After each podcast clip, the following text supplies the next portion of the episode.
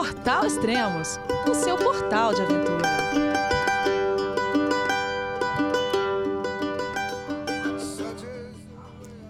Bom dia, boa tarde, boa noite, bem-vindo a Extremos, seu podcast aventura. Esse é o sétimo programa da nova série Diário da Quarentena. E hoje vamos falar com paraquedista, corredor, trail runner, paraglider, fazendeiro, Gui Pardo. Olá, Gui Pardo, tudo bem? É você, meu filho? Alô, pai. Eu consegui. Eu tô no cume do Everest. Eu vi, meu filho. Te acompanhei o tempo todo pela sua página Spot. A família de produtos Spot utiliza tecnologia 100% via satélite para manter você sempre conectado em suas aventuras. Fale de qualquer lugar do mundo através do Spot Global Fone e utilize o Spot Gen 3 para estar sempre rastreado e conectado aos serviços de emergência. Desapareça quando quiser, seja encontrado quando precisar. Saiba mais em findmespot.com.br.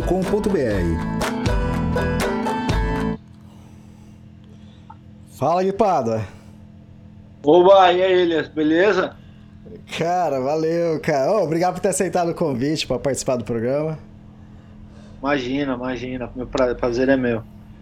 Uh, legal. Ô, oh, Guipado, a gente se encontrou.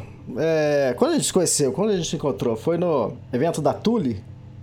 Foi, né? Lá em. Ali na, é... com, com o Juliano lá. O pessoal lá foi, foi naquele evento lá é, no Refúgio Serra Fina, é, que foi 2018 isso? Foi, esse ano passado não teve, né? É, acho que foi tipo outubro, assim, mas ou outubro de 2018. Ah, tá. Então quer dizer que. Bom, eu te conheço, a gente se conhece acho que, que faz dois anos. E se eu falar para você que é. faz 20. Se eu falar que faz 23 anos. 23? 23 anos, cara. Cara, era 1997. era 97, século passado, hein? 1997. Eu tava fazendo meu segundo curso de fotografia.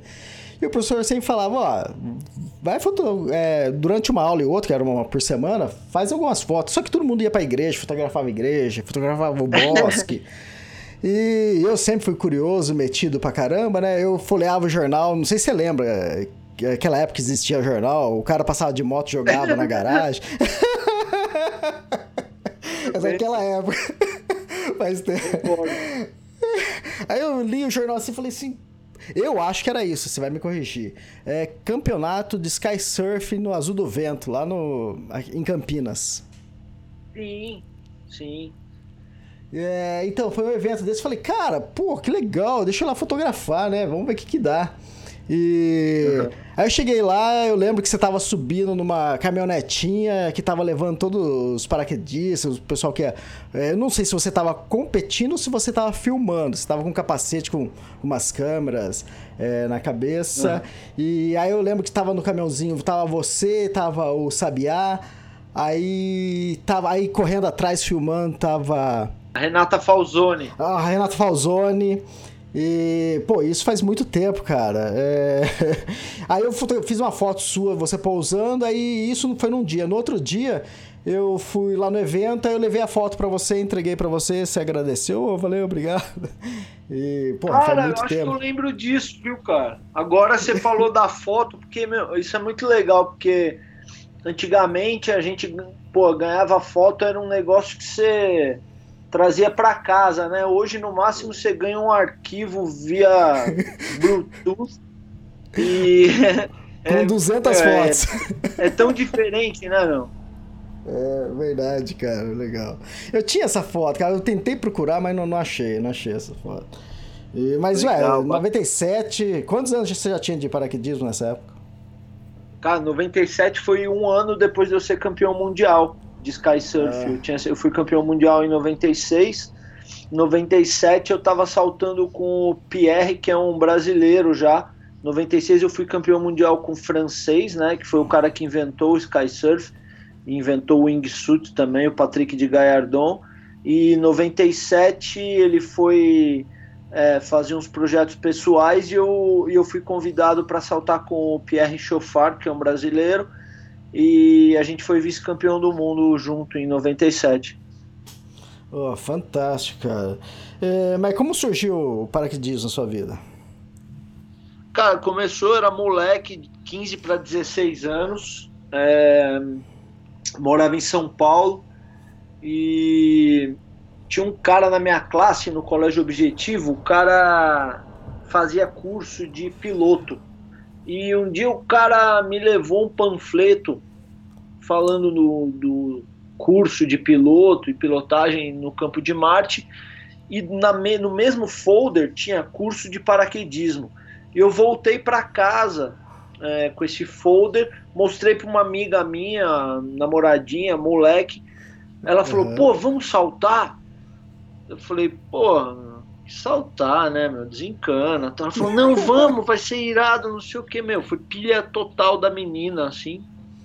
E, e daí isso levou, meu. Tipo assim, moleque, sem grana, daí Quantos anos? eu pedi grana pro meu pai, né, meu? Meu pai não queria dar grana, eu vendi uma vaca para pagar o curso, que eu ganhava as vacas, bezerro de presente de Natal, de aniversário aqui em Minas. E acabou, meu, acabei fazendo o curso com essa menina é, no Campo de Marte, fazendo o meu primeiro salto no, nos Amarais, em, São, em Campinas. Cara, que fantástico, cara. Quantos anos foi isso que você começou? O primeiro salto? Isso aí foi em 91. Caramba, faz tempo, caramba. 91, aí depois é. disso você passou por paraquedismo, skysurf, switch, que mais? Então, é, daí é, mudei logo depois assim eu, eu fiquei apaixonado realmente pelo paraquedismo. De, me caiu uma ficha assim que eu tinha que ser paraquedista profissional, que era o que eu realmente amava fazer. Mudei para os Estados Unidos. É, e daí, logo que eu cheguei, a gente começou a desenvolver uma modalidade que chama Free Fly, que não existia na época. A gente eu montei a primeira escola da Flórida e a segunda escola dos Estados Unidos de Free Fly, isso em 94, lá em DeLand, na Flórida. É, depois do Free Fly eu comecei a filmar o Patrick de Gallardon, que era considerado tipo o Pelé do paraquedismo, foi o cara que inventou o wingsuit, foi o que inventou o sky surf, e a gente foi campeão do mundo junto. É, e depois em 98 eu voltei para o Brasil, já entrei no programa H, já comecei a fazer é, TV, né? Daí eu comecei, eu, eu, trouxe o base jump e o paraquedismo, saltos duplos para TV. Isso foi legal porque é, eu considero que foi um grande, foi o um grande boom para o paraquedismo nacional, porque a gente conseguiu desmistificar a queda livre, né? Antigamente tinha aquele negócio do paraquedas redondo, do militar se estabacando, todo mundo quebrando a perna e todo mundo falava, oh, vai morrer, vai pular de paraquedas, vai morrer, pá. Daí me via em cima de um prédio, saltando do prédio, falou, meu, esse cabeça verde é louco, né? Mas com o tempo o nego começou a ver é, que os saltos de prédio não davam errado. Tipo, eu ia lá, uhum. tirava onda, subia no prédio, escondido, pulava o muro, subia, com o nego correndo atrás de mim, ia lá, saltava, pum, dava certo. Falei, mano esse cara, né, velho? E daí eu levava um famoso pra saltar, pum, pousava, o cara sorriso de orelha a orelha, feliz da vida, nego, caramba, meu, se esse cara, esse ator aí pode saltar, eu também posso. Sim. E daí isso começou a desmistificar, sabe? E, e hoje, tipo, você ter uma ideia, na época, quando eu comecei o programa, em 99, 98 no programa H, em 99 no Sport TV, é, o Atmosfera que foi o primeiro, campeonato, é, primeiro programa do mundo de paraquedismo e base jump, época que não existia YouTube, internet, não existia nada Sim. disso, sabe? Uhum. E é, foi, foi assim, foi, eu considero a desmistificação da queda livre. Eu acho que em, nessa época existiam, para você ter uma ideia, três, quatro equipamentos de salto duplos no Brasil inteiro, quatro equipamentos. Uhum. Hoje deve ter uns 600. é, tipo assim, rolava, você ia em Boituva, rolava quatro, cinco saltos duplos por, finais, por final de semana, né? Hoje rola uhum. mil. Caramba! você ter uma Como ideia, assim, o, o tamanho da indústria que virou o salto duplo no Brasil e o tamanho da mudança que ocorreu nesse tempo, sabe? Pô, e falando nisso, também todo o desenvolvimento do wingsuit, né? Porque no, no início, né, eh, vocês estavam desenvolvendo, vocês pulavam de avião e ah, o barato era ver quanto tempo mais vocês continua, continuavam flutuando, né? Como diminuir a queda, né? Hoje em dia isso mudou radicalmente, né? É, mudou assim, mudou a forma, porque, tipo assim, a gente já sabia que ia evoluir para vários lados, né? Como qualquer modalidade esportiva, né? É, hoje em dia, você tem um macacão para cada coisa. Então, se você quiser fazer um Hum. wingsuit acrobático, umas manobras e tal, você tem um- uma asa específica para aquilo.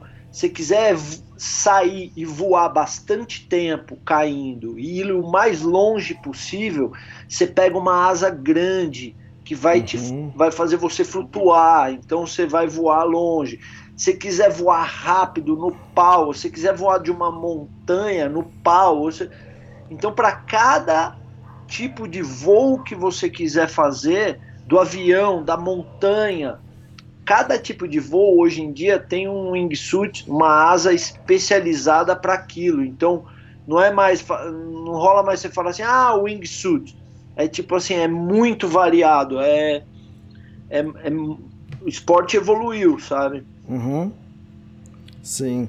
Ah, você comentou do, do programa Atmosfera. Eu não sei, você, não sei se você vai se lembrar dessa passagem. É, eu lembro na época, eu tinha assistido o programa quando lançou, quando passou. É, quem foi a primeira pessoa que que refugou um, um salto seu? Você lembra? Eu lembro que nesse A programa você primeira ainda fala, pessoa pô, mesmo foi a Cássia Eller, cara. a Cássia é ela mesmo. E... Cássia, rolou pô, isso. eu era super fã dela, foi, foi assim, é, eu era, tipo, pô, super fã, não conhecia ela pessoalmente, e daí uma vez teve um evento em Vitória, no Espírito Santo, é, que um amigo meu, Marcos Buais, organizou um show, assim, e ela tocou, e eu conhecia a galera da banda dela, o baixista dela, é, conhecia uma galera da banda e conhecia o empresário dela também, mas não conhecia ela pessoalmente. E eu fui fazer é, e dirigir o DVD desse show. Assim, um- uns trampos que eu fazia é, pela minha produtora é, independente dos saltos e tudo mais. E daí eu fui fazer o DVD do show. E daí é, quando acabou o show dela, ela foi dar uma entrevista pra, pra galera.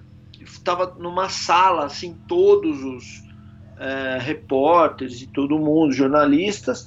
E eu tava lá dentro também com uma câmerazinha, é, mas gravando um pouco da entrevista que ela tava dando pros caras. Aham. E no meio da entrevista deu uma marcada, assim, deu um tempo assim, eu falei assim, posso fazer uma pergunta? Ela, fala, meu, o que, que você quer saber? Eu falei assim, você gostaria de saltar de paraquedas comigo? Ela rachou o bico, né, meu? Tipo assim, todo mundo ficou olhando pra mim, daí me reconheceram, falando, meu, ela falou, eu topo. Eu falei, então beleza, quando a gente chegar no Rio a gente conversa. Daí fui embora, terminei lá o show, pá, e fui embora pro Rio. Chegou no Rio, liguei, falei com o empresário dela e marquei o salto.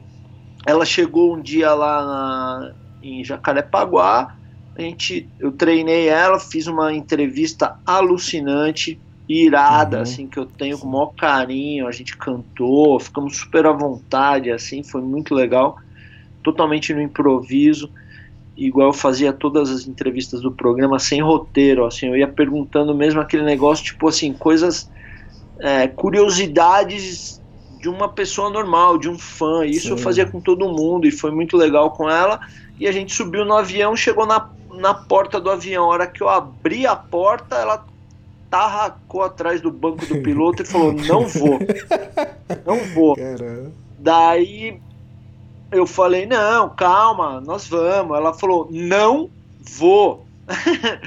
e não soltou o banco do piloto. Eu tentei dar um migué assim pra gente meio que Sim. meio que extrair o indivíduo do, do avião, mas não rolou. Ela segurou com força mesmo. Eu falei, oh, beleza. Daí fechei a porta, desci com ela. E acontece o que sempre acontece. Quando você chega no chão que pousa, você se arrepende de não ter saltado, sabe? É. E infelizmente passou um mês, ela faleceu, cara.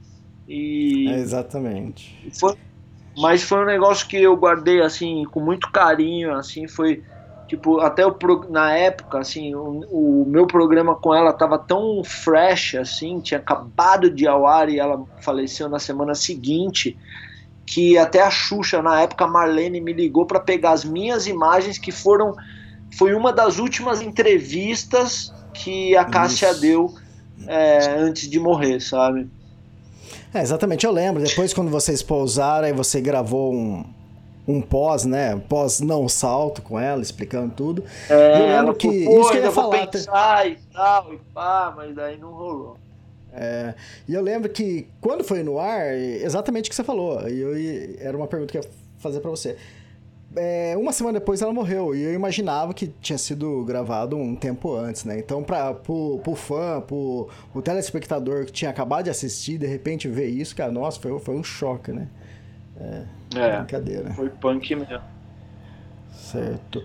Uh, hoje em dia você. Bom, falar de isolamento. Você, você vive meio isolado, né, Guipado? Cara, daí foi uma opção que eu fiz, assim, véio. eu tenho uma ONG, né? Então, uhum. já faz 12 anos, assim, eu tenho 30 cavalos de rua, tenho 18 cachorro, pato, ganso, porco, gato, que você pode imaginar de bicho coruja, eu tenho aqui na fazenda. E quando eu fui para aquele programa, né, A Fazenda na Record, eu fiquei 62 dias na tranca. É, e muita gente vai para aquele programa com a intenção de, sei lá, ficar conhecido ou ser lembrado. Eu fui com a intenção de viver uma experiência é, de isolamento, porque eu sabia que não ia, uhum. não ia ter outra oportunidade na vida de eu me isolar completamente do universo durante três meses, sabe? Que era a proposta Sim. caso eu chegasse até o final do programa.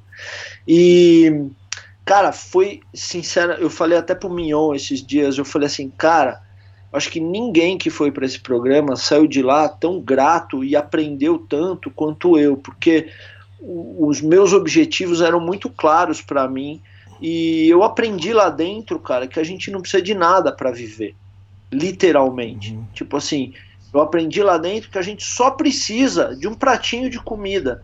O resto, 100%, velho tudo, tudo, tudo que a gente tem é supérfluo. Então, é, e eu refleti durante 62 dias na tranca que eu só corria na esteira e pensava, né, meu? Só tinha essas duas coisas para fazer lá dentro.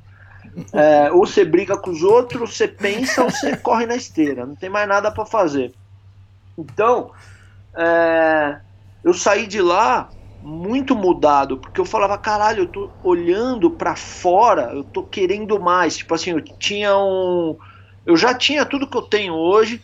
É, vamos supor, eu tinha um carro, eu queria um carro melhor. Eu tinha um programa de TV, eu queria um programa mais legal, num, num horário melhor, uma oportunidade Sim. melhor.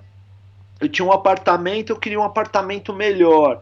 Então eu saí de lá Falou, não, cara, pelo contrário, você já tem tudo, cara. Você precisa se livrar dessas coisas que estão pesando na sua vida.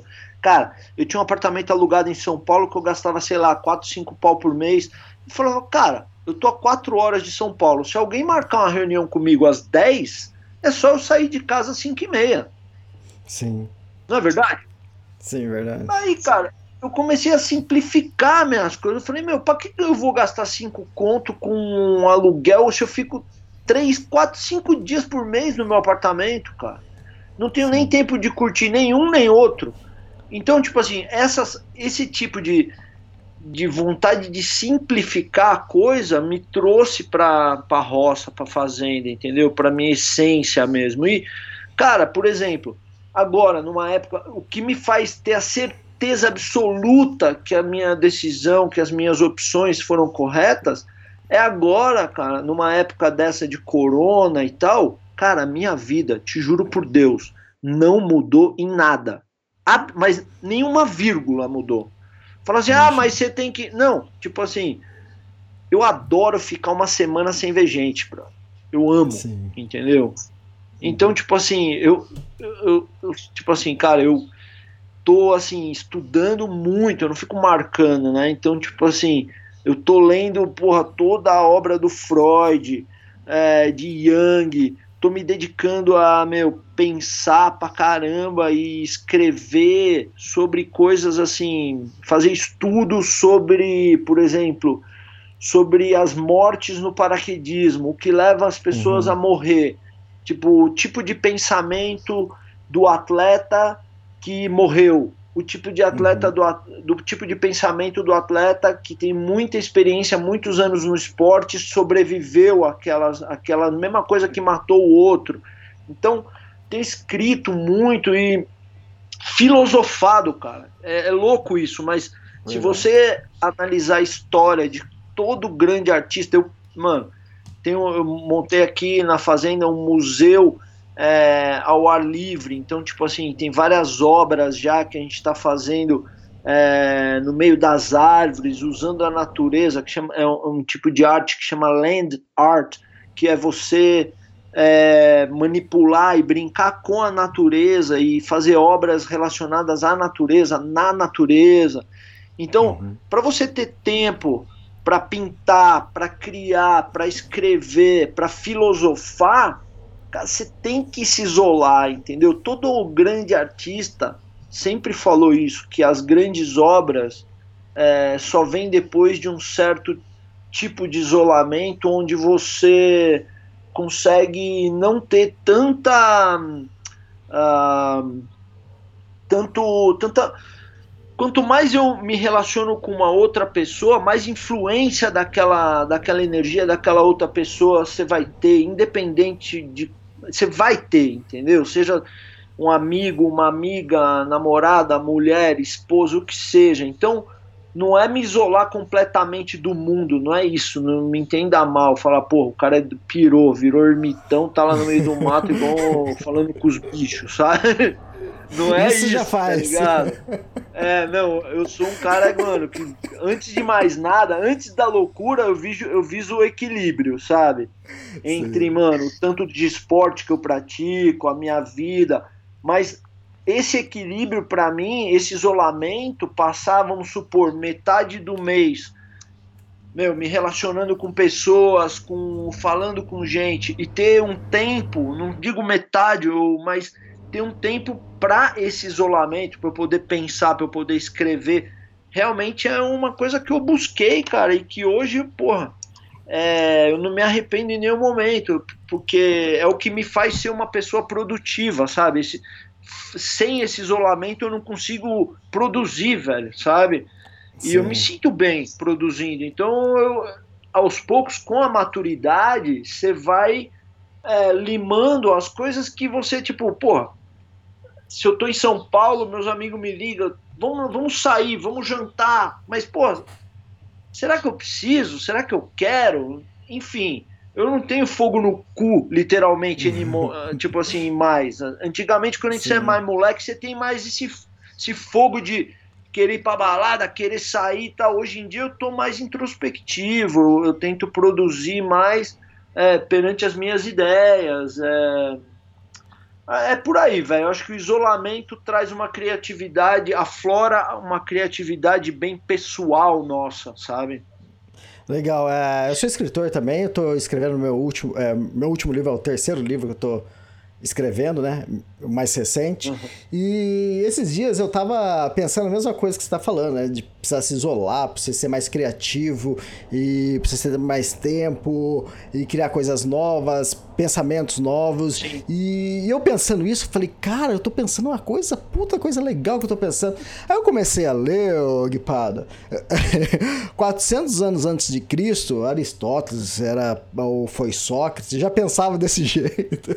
Ele falava que tipo assim, tem cada pessoa é de um jeito. Tem algumas pessoas que são dos pensares, né, da, da criação, de criativas, que elas precisam de tempo para isso.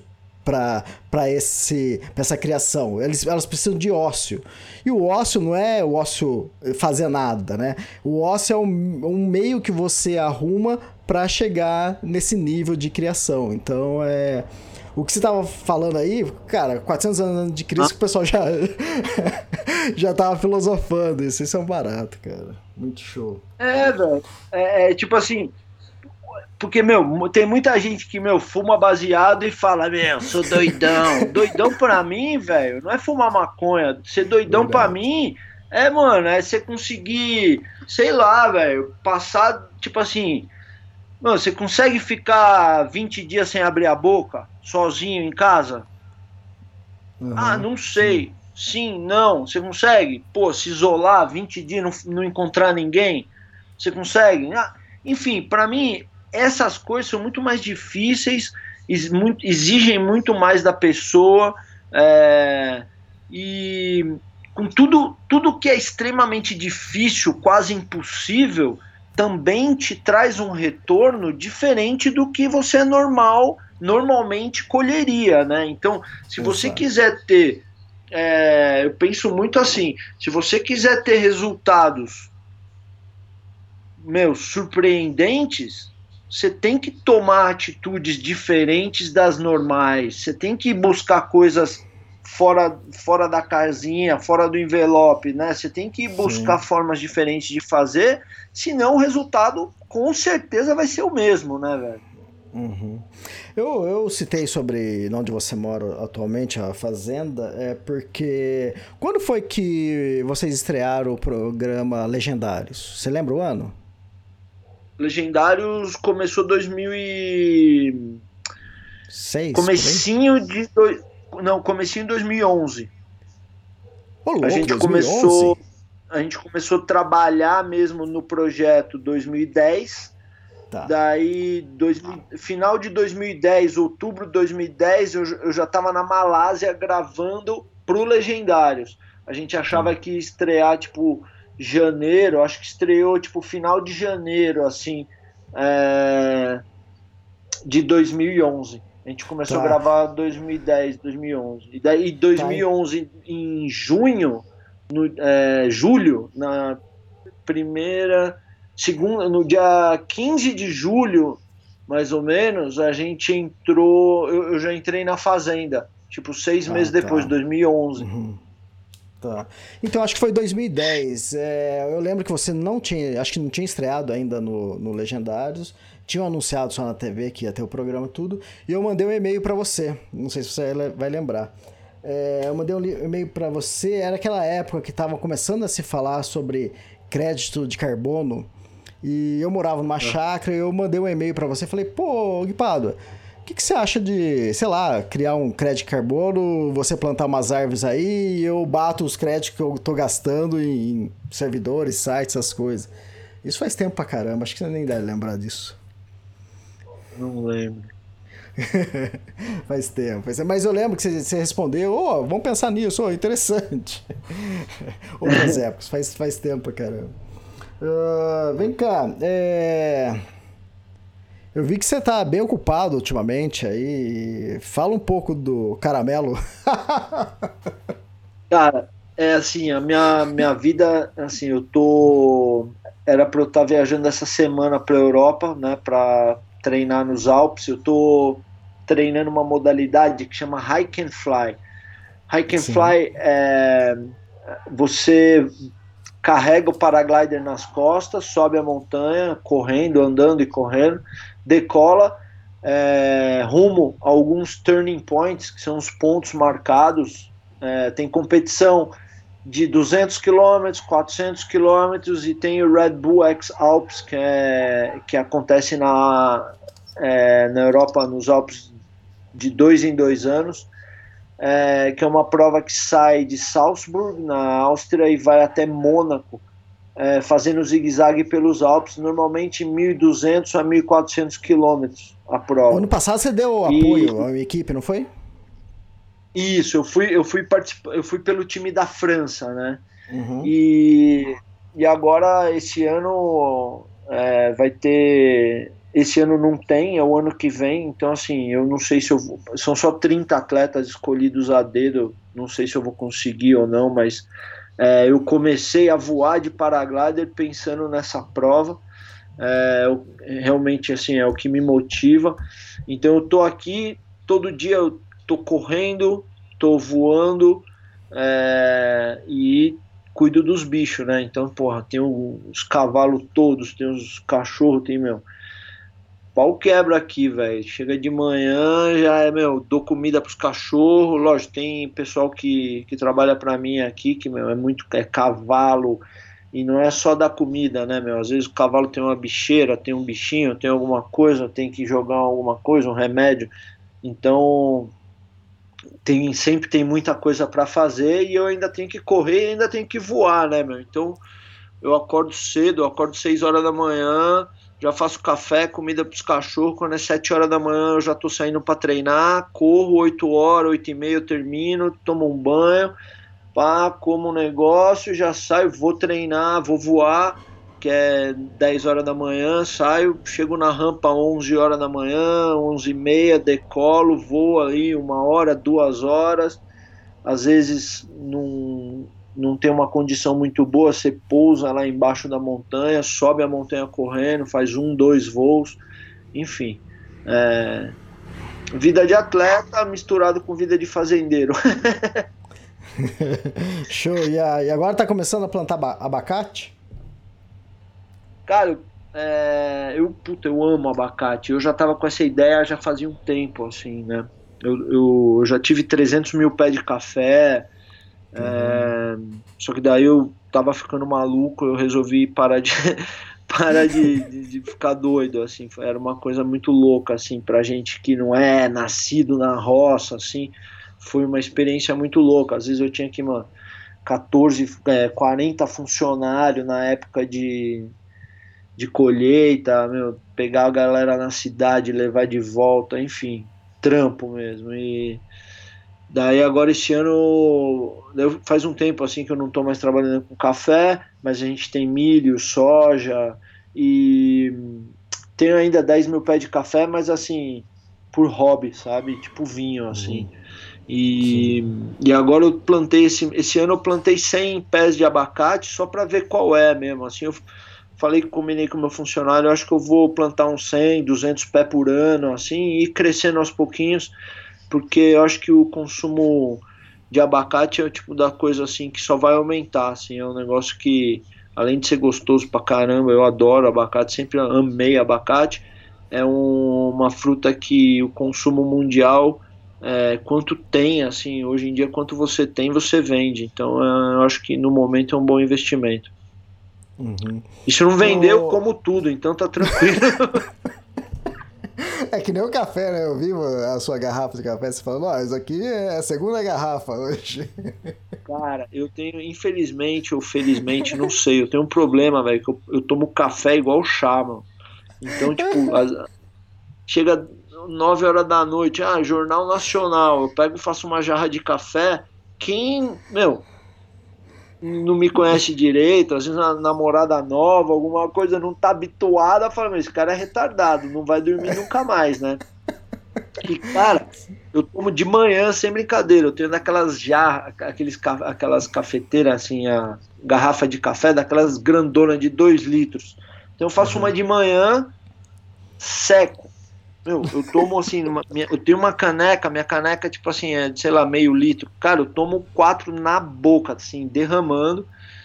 E daí, meu, fico tomando café até a hora do almoço, cara. Daí eu como para alguma coisa.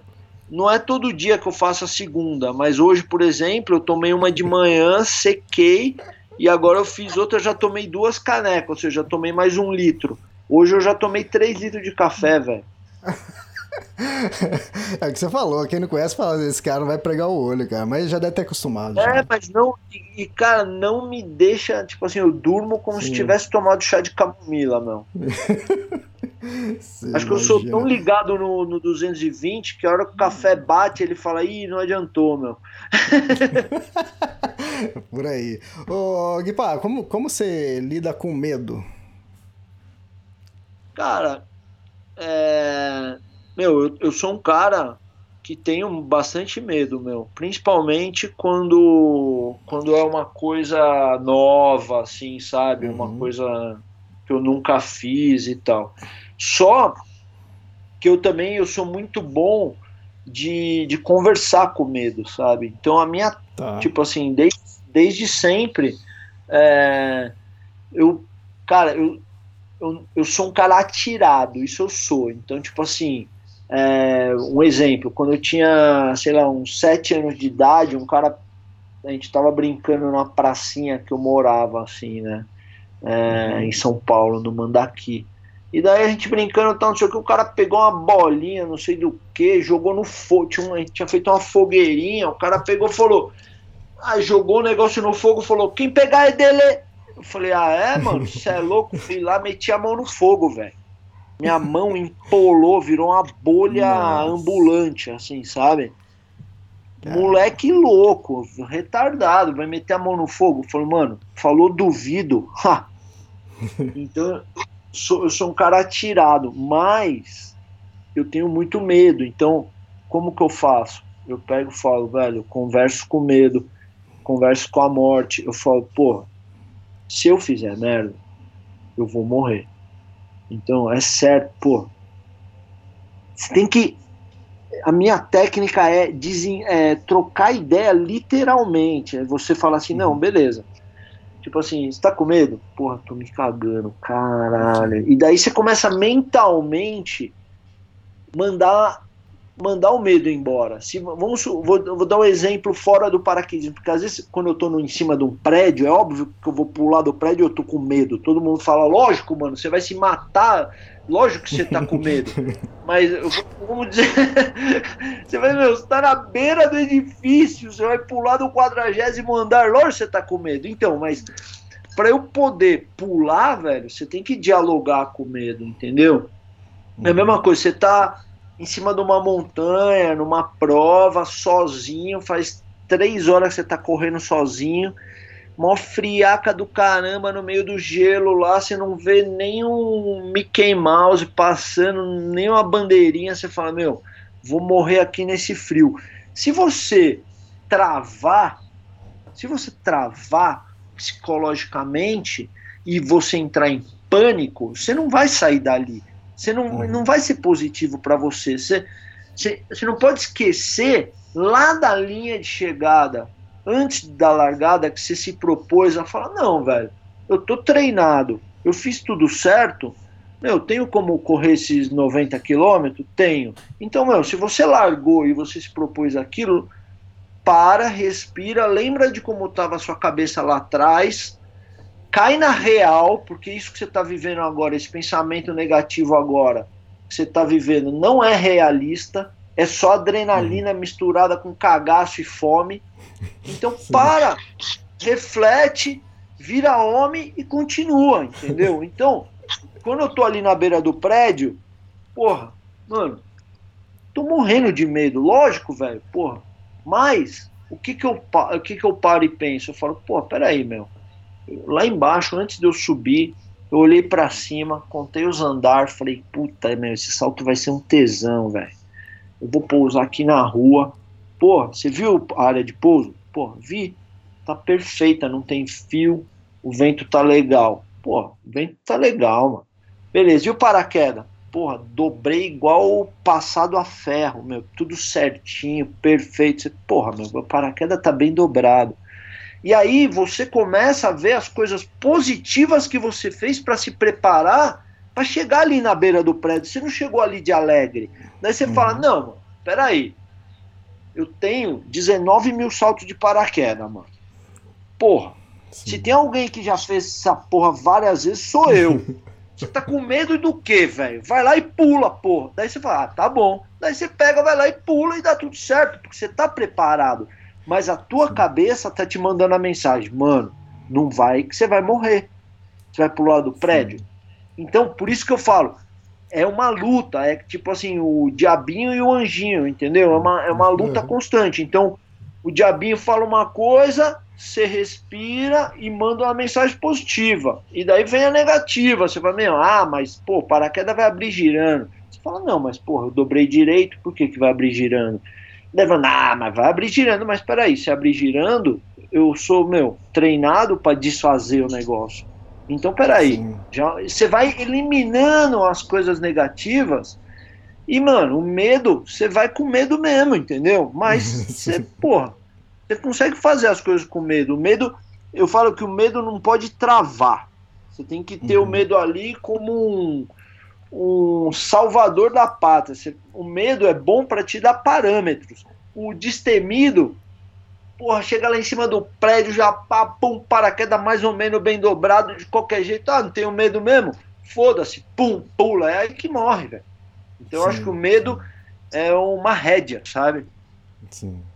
Ah, com certeza deve ter acontecido alguma vez é, de você ter que abandonar uma prova, ou refugar um salto, ou cancelar para outro dia. Quando você faz isso, é uma derrota ou faz parte do figurino, faz parte do, do jogo? Cara, te falar, eu penso o seguinte: eu, porra, eu já saí, já abandonei algumas provas de ultramaratona Uhum. E para mim é a derrota da derrota, velho. Não tem essa. Abandonei. Meu, derrota, brother. É igual quem pula do prédio e morre. Morreu? Morreu. É videogame o negócio. Morreu? Saiu do jogo? Saiu. Morreu, perdeu a vida. Pra mim é isso, entendeu? Então, às vezes eu vejo uns caras, mano. Ah, meu, abandonei no quilômetro 8. Cabaço, Mano, tipo, velho, não é negócio de mimimi, não. Saiu no quilômetro 8, por não devia ter largado, imbecil. Eu já mando na.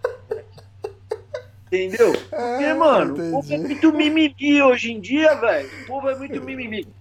Ai, foi a desidratação, que não sei o quê. Que pá, todo mundo querendo achar desculpa pra derrota mata a derrota no peito e fala, mano, não treinei direito pra essa porra. Entendeu? E vai, próxima, você treina e chega. Ou então não larga, velho. Você acha que você vai parar no. Uma prova de 50 quilômetros, você vai parar no 8? Pelo menos sim, parar sim. no 35, né, meu? é, eu pensei, velho.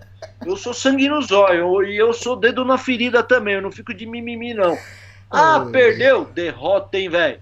Puta que pariu. Já mando logo um derrota. É, essa eu não esperava, mas foi boa. Muito coach, né? é coach, né, velho? Os caras é coach Isso. da vida lá, aqueles coach de. Não coach de, de corrida, coach da vida. Então, o cara não basta passar o treino, ó, hoje é 8, amanhã é 10. O cara tem que falar, hoje é 10. Vá força, é. você tem potencial, eu te amo, você é que, que. Não basta passar o treino, você tem que ser, mano. Você tem que dar um incentivo junto. Eu não, velho. Eu já mando logo um derrota, hein, mano. muito bom, muito bom. Ô, ô Guipado, eu acompanhando o seu, seu Instagram, é, pra quem quiser acompanhar, é Guipado, é tudo junto. É G-U-I Guipada. É. E, cara, você tá escrevendo um livro? Cara, tô escrevendo, porra, parece, parece zoeira, mas, mano, é tipo assim, faz 10 anos que eu tô escrevendo um livro, meu. Não hum. acaba, não vai acabar nunca, acho que vai ficar, tipo, três volumes da Bíblia o negócio, porque, tipo assim, é um livro de aventura, né, meu? Daí, uhum.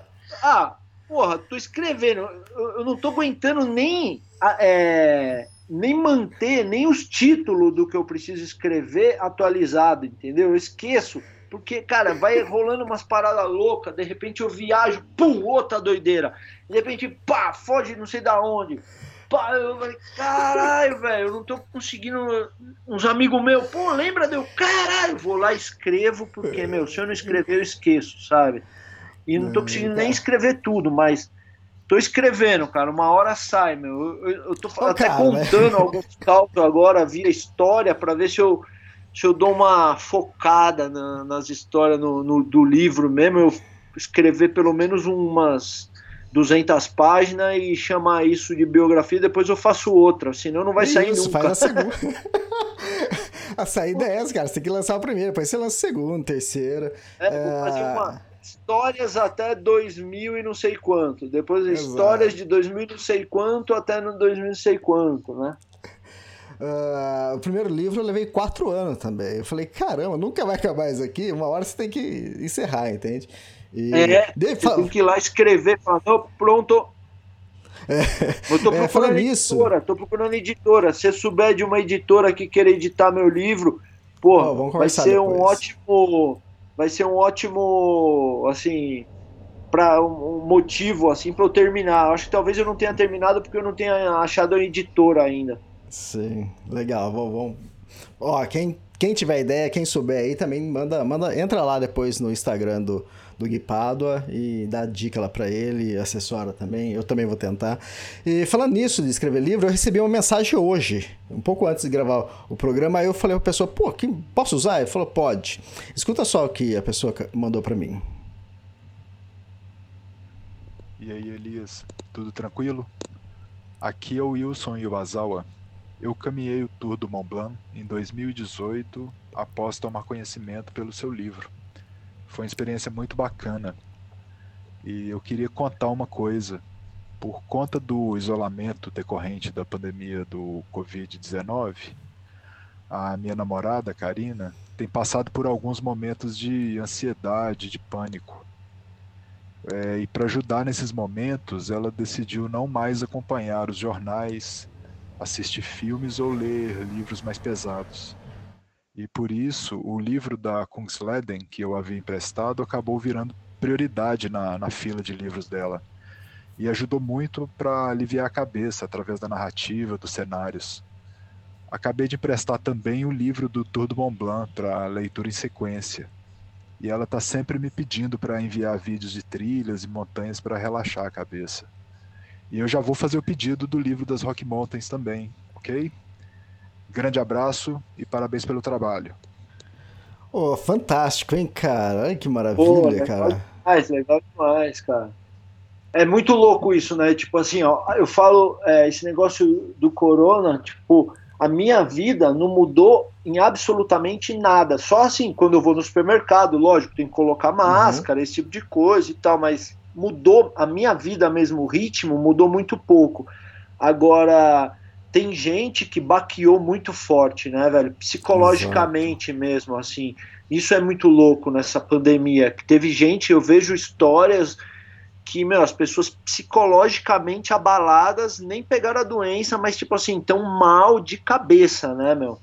Exato, exato. E a melhor coisa é desviar o foco, né? Vai pensar em coisa boa, vai ler uma coisa diferente. Então. Andar no mato daqui a pouco, exato. quando puder, dar uma fugida, vai lá num lugar onde não tem ninguém, né, meu? Uhum, exato. Ó, e o Wilson aí, ele citou o livro da Kungsleder, foi o segundo livro que eu escrevi, o da Tour de Mont Blanc, e o da Sock Monsters que estou escrevendo, devo lançar em maio ou junho. Então, quem tiver interessado também nesses livros, é só entrar lá no extremos.com.br Aí, uma coisa boa que os Correios não pararam, então dá pra gente mandar livro à vontade.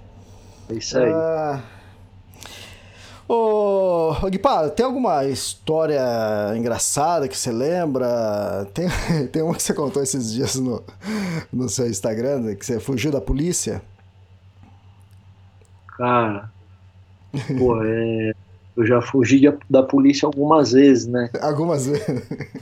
Algumas vezes, algumas vezes. No Brasil, graças a Deus, a, a galera gosta de, de ver meus saltos e às vezes, mesmo sendo proibido, o nego, oh, maneiro e tal, tá? A galera não é muito encanada. Agora, nos Estados Unidos, é, já aconteceu algumas vezes, né? Que eu contei no Instagram, até, meu, peço pra galera ir lá e ouvir a história completa, mas foi é, foi, um, foi um salto que eu fiz e os caras acharam que eu ia me suicidar e, e foram até a antena para tentar fazer eu não me suicidar. Só que eu tava de paraquedas, avisei os caras, os caras não entenderam nada, eu saltei perto do pôr do sol e fui voando para o mais longe possível e consegui me esconder antes de anoitecer.